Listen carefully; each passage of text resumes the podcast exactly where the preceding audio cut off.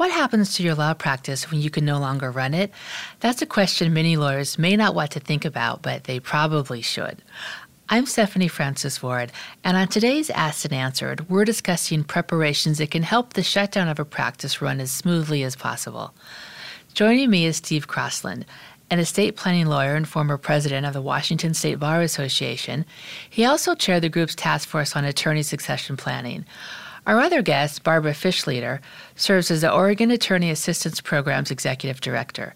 She's also the author of a widely read book that tells lawyers basically everything they need to know about protecting clients' interests in the event that they can no longer practice. Barbara, what is the name of your book? The name of the book is quite long. It's Planning Ahead A Guide to Protecting Your Client's Interest in the Event of Your Disability or Death. We tried to shorten it, but couldn't really come up with something that was descriptive and accurate. I see. And what prompted you to to write it? Was it you're getting questions about it a lot, so you decided to put everything in one place? It seems like it's very helpful for lawyers.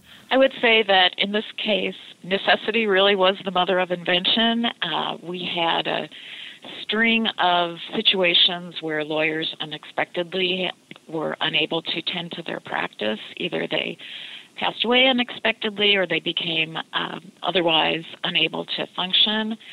And it became really clear to me that if people just, if lawyers just took a few sh- small steps, it would really be a great service to their clients. And boy, would they share, uh, really save their family members a lot of aggravation and stress because what we found in those circumstances, and this actually, our first handbook was written 15 years ago, and the patterns haven't changed over the last 15 years.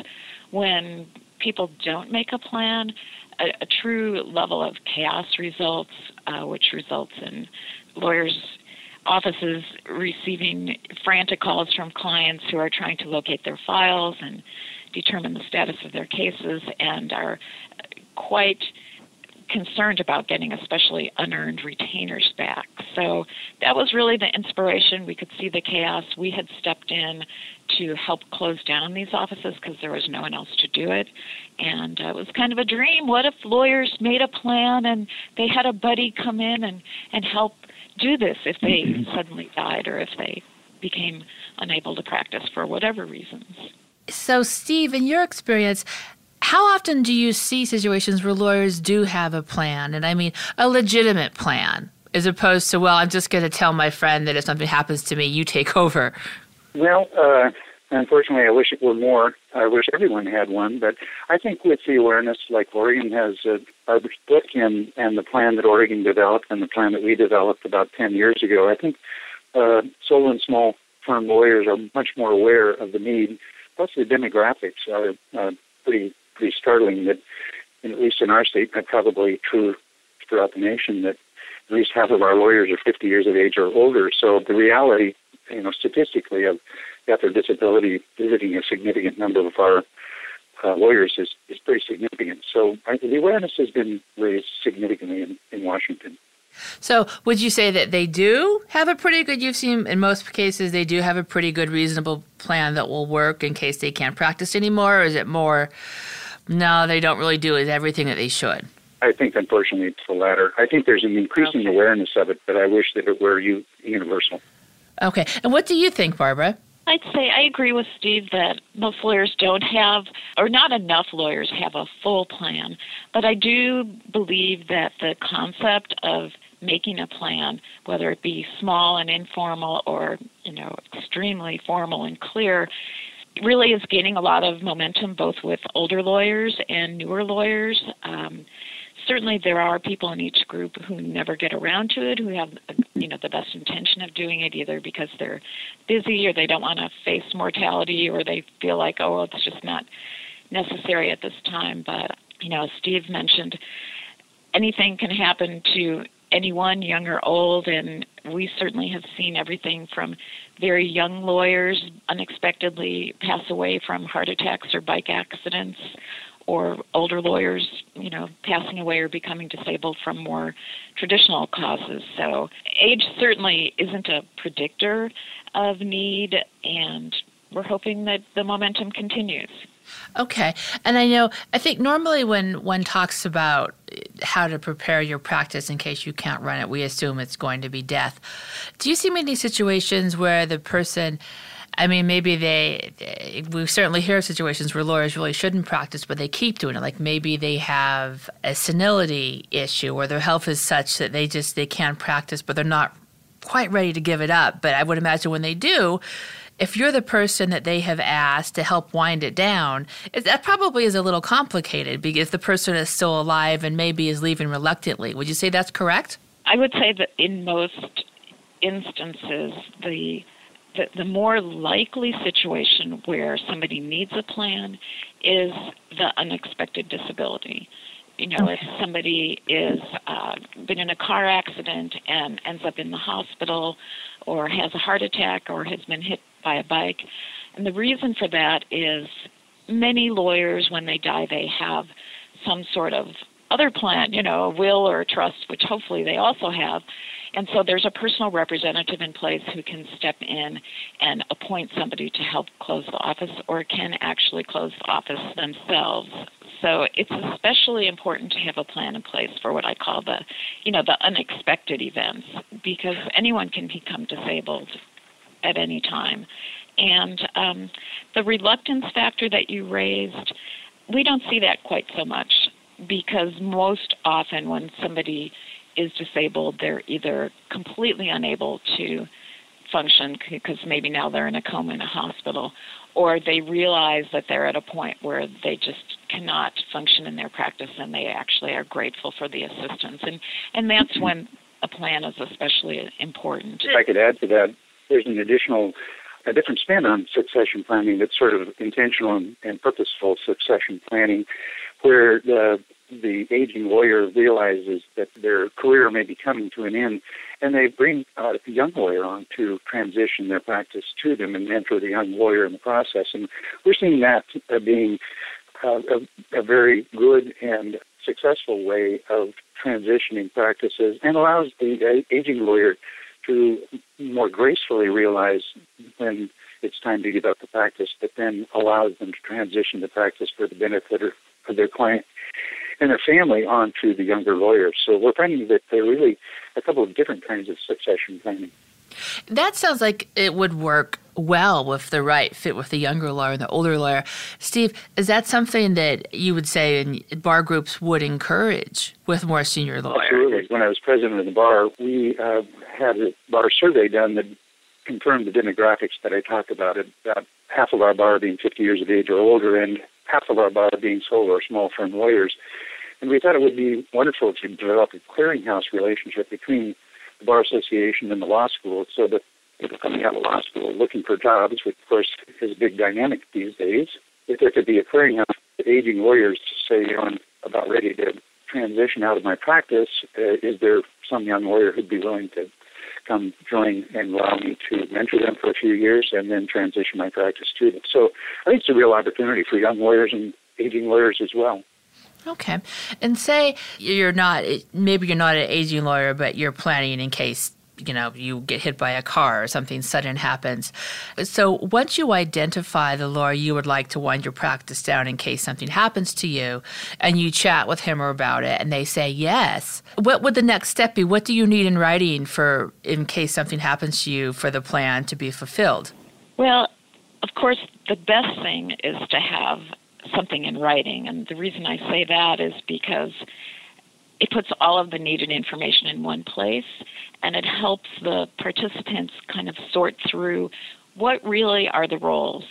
Is the lawyer who's making a plan asking the other lawyer to take over the clients and literally consider being their lawyer and see if the client wants to go that route? Or is the lawyer that is being asked to help going to be a transfer agent and help with the mechanics of returning files to the clients or to the client's new lawyers and, and wind down, wrap up the practice. So putting things in writing helps people sort through those roles. They're really, really different roles with tremendously different responsibilities. And it also forces people to kind of think through what really should we be talking about here? What information needs to be conveyed? Because when you start to think, sit down and think about it, you realize that some of the really important information is all going to have to be written down anyway. Uh, passwords, where the storage unit is. Um, and when I say passwords, I mean passwords to your uh, landline phone, passwords to your cell phone, passwords to your computer, passwords possibly to your software, depending on uh, how you are using the cloud, keys to your storage facility. Uh, you know, there's a long list of information that people should have.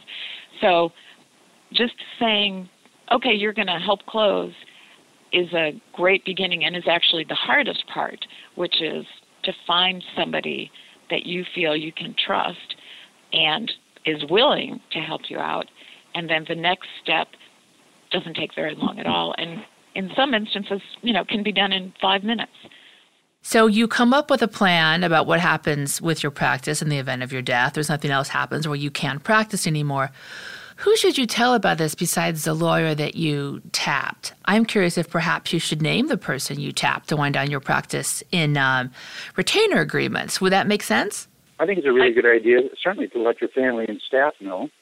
And actually, I was talking with one of my relatives who's in the advertising business in Chicago, and uh, he said, you know, actually, I'm a small town sole practitioner, and, and so I'm keenly aware of this as an issue. And and he said, you know, actually, I think that can be a marketing tool. I think if you have a plan in place and you're an aging lawyer and your client knows that your his his or her files are going to be cared for and their needs are going to be cared for in the event of your untimely death or disability, that gives them a great deal of comfort and may cause them to choose you over another lawyer who hasn't been quite so organized and thoughtful about your client's needs. It's really a way of demonstrating to your family, to your staff, and to your clients that you really care about them.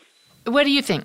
I totally agree with what Steve said. I think that um, the clients should be informed that you have a plan, and I agree it could be a great marketing tool and just an indication of that you're organized and thoughtful and caring about what happens with them in their case. I think you also don't want um, to give anyone the impression that a specific plan is cast in stone because if you do have someone who is going to close your practice in the event of death or disability, that person's circumstances might change. So I think mentioning that you have a plan and maybe not mentioning the person's name, but if you mention the person's name, I think adding something that says, you know, this is the person who is lined up to do this at this time, but if circumstances changes, uh, another person will be chosen, just so that the client doesn't think it's it's locked in because you never know what your assisting lawyer's circumstance will be at the time that you actually need help. I think that's important to have clarified because that uh, and that too should be communicated to family staff and and your clients so that their expectations are clear and they can deal with uh, you know what your plan is in whatever fashion they wish. But at least that's all clear to everyone, and there's no misunderstanding when that moment of death or disability occurs. One thing I was curious about, and I'm thinking you probably couldn't do this, but maybe you could. When you tap someone who would take over your, or I'm sorry, who would wind down your practice in the event of emergency, and he or she agrees to it, could you, should you, put that lawyer's name on the client trust accounts? That's a really good question, and it's it's one of the toughest decisions that lawyers have to make, and it, it's something that each lawyer really has to just weigh individually. The upside and the downside are kind of the same because the great part about putting somebody on your trust account is for the client's benefit, it gives them very quick access to unearned to fees that the lawyer hasn't earned. Um, and so that enables the client to much more simply and much more likely be able to go to another attorney right away. We see a lot of situations where the client has given the lawyer a large retainer and then everything's tied up and the client is unable to come up with money to go to the second lawyer. So that is a very problematic situation for the client. The downside, of course, is if you put somebody on your trust account, that person has access to the trust account and to the client's money. So it's a big decision. Uh, generally, lawyers do know someone that they trust without hesitation. Some lawyers do, you know, others don't. Um, the answer really does depend if the lawyer has someone that he or she trusts to the very highest level. Uh, sometimes it's a family member or a friend or a trusted colleague or the person that's going to be the personal representative for their estate. Uh, but it is a huge decision, and it can make things go very smoothly or it can be a disaster depending on the lawyer's choice. So it's there's not a clear path. It's really the lawyer's gut feeling about it and their knowledge of who they would be including. Okay. And if someone asks you, you know, in case something happens to me, will you be responsible for winding down my practice? About how much time would that take in terms of how, you know, when you're formulating your answer, do I have the time to take this on? What should you, if you're the person who's asked to help in case something happens, what should you plan for? How much of your time is it going to take up? You know, actually, I went through that process with another sole practitioner who I've been friends with for 40 years, and uh, we went through that analysis of, you know, how much time is this going to take? And I think we concluded that in reality, at least for a short period of time, the assisting lawyer is going to be operating two law practices. In, in my case, he was a, a small town sole practitioner as well. And we talked that through, and, and that was one of the reasons that I wanted to make sure that he would be compensated for his efforts uh, in doing so, because in fact he's stepping into my shoes, running my law practice for a period of time in order to either take it over or wind it down. And for that reason, I also thought it was very important for me to have in place a life insurance policy that would cover those expenses and his costs and his fees, and not relying on my, you know, the income of the accounts receivable that may be in existence at the time of my death or disability. So, you know, I think we both tried to be very realistic about it from the standpoint of realizing that from day one they're going to step in and be doing all the things that I would have been doing had I been alive or not disabled. So, uh, and I think that's realistic. I think, and, and I think people have to be realistic about it because if they're not, uh, the assisting lawyer is not only going to be caught in a moment of crisis, but is also going to be facing, uh, you know, a really significant amount of work uh, that's going to impact their own practice and their own lives. So I think it's very realistic to consider that it's going to be significant, at least for, for several months. Okay. That's everything I have to ask the two of you today. Would either of you like to add anything?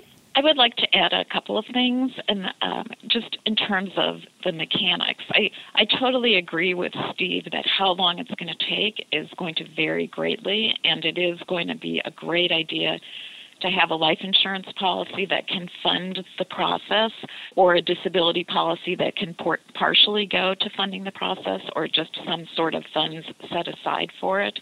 The, the key things that lawyers can do to make the process go smoothly really have to do with making sure that the law office is in good shape, meaning that you've, first of all, given a key to somebody, and I use the term key very broadly, and I would say even philosophically, because we do live in the electronic age.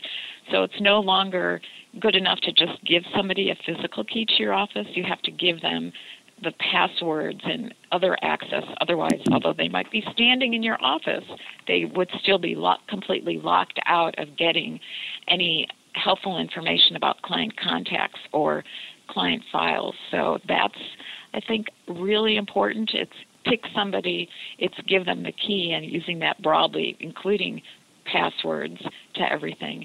And to try to really give your loved ones and your colleague who's going to help you the gift of an organized office because the difference between a minimum amount of time in making the transition and a completely horrible, overwhelming time in making the transition is going to be whether a person that's assisting can easily see which files are open, which files are closed, what the calendar dates are, and just kind of sort through access to client contact information. So those are three really important things that will make the difference between a big investment of time and a, a fairly quick, smooth transition between the practice. So I guess my mantra is the greatest gift you can give your loved, loved ones is to make a plan and to keep your office in good shape. All right. Thank you so much for joining me, and thanks to our listeners. This is Stephanie Francis Ward signing off from the ABA Journals Asked and Answered.